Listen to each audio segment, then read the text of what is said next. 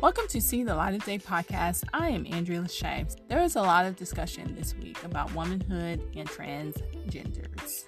What do you think?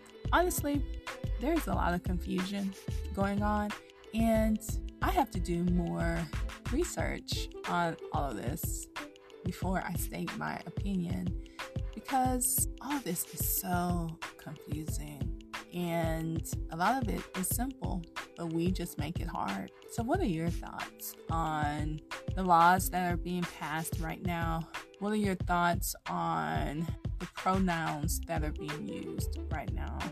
What are your thoughts about how all of this is going to end? Let me know in the comments.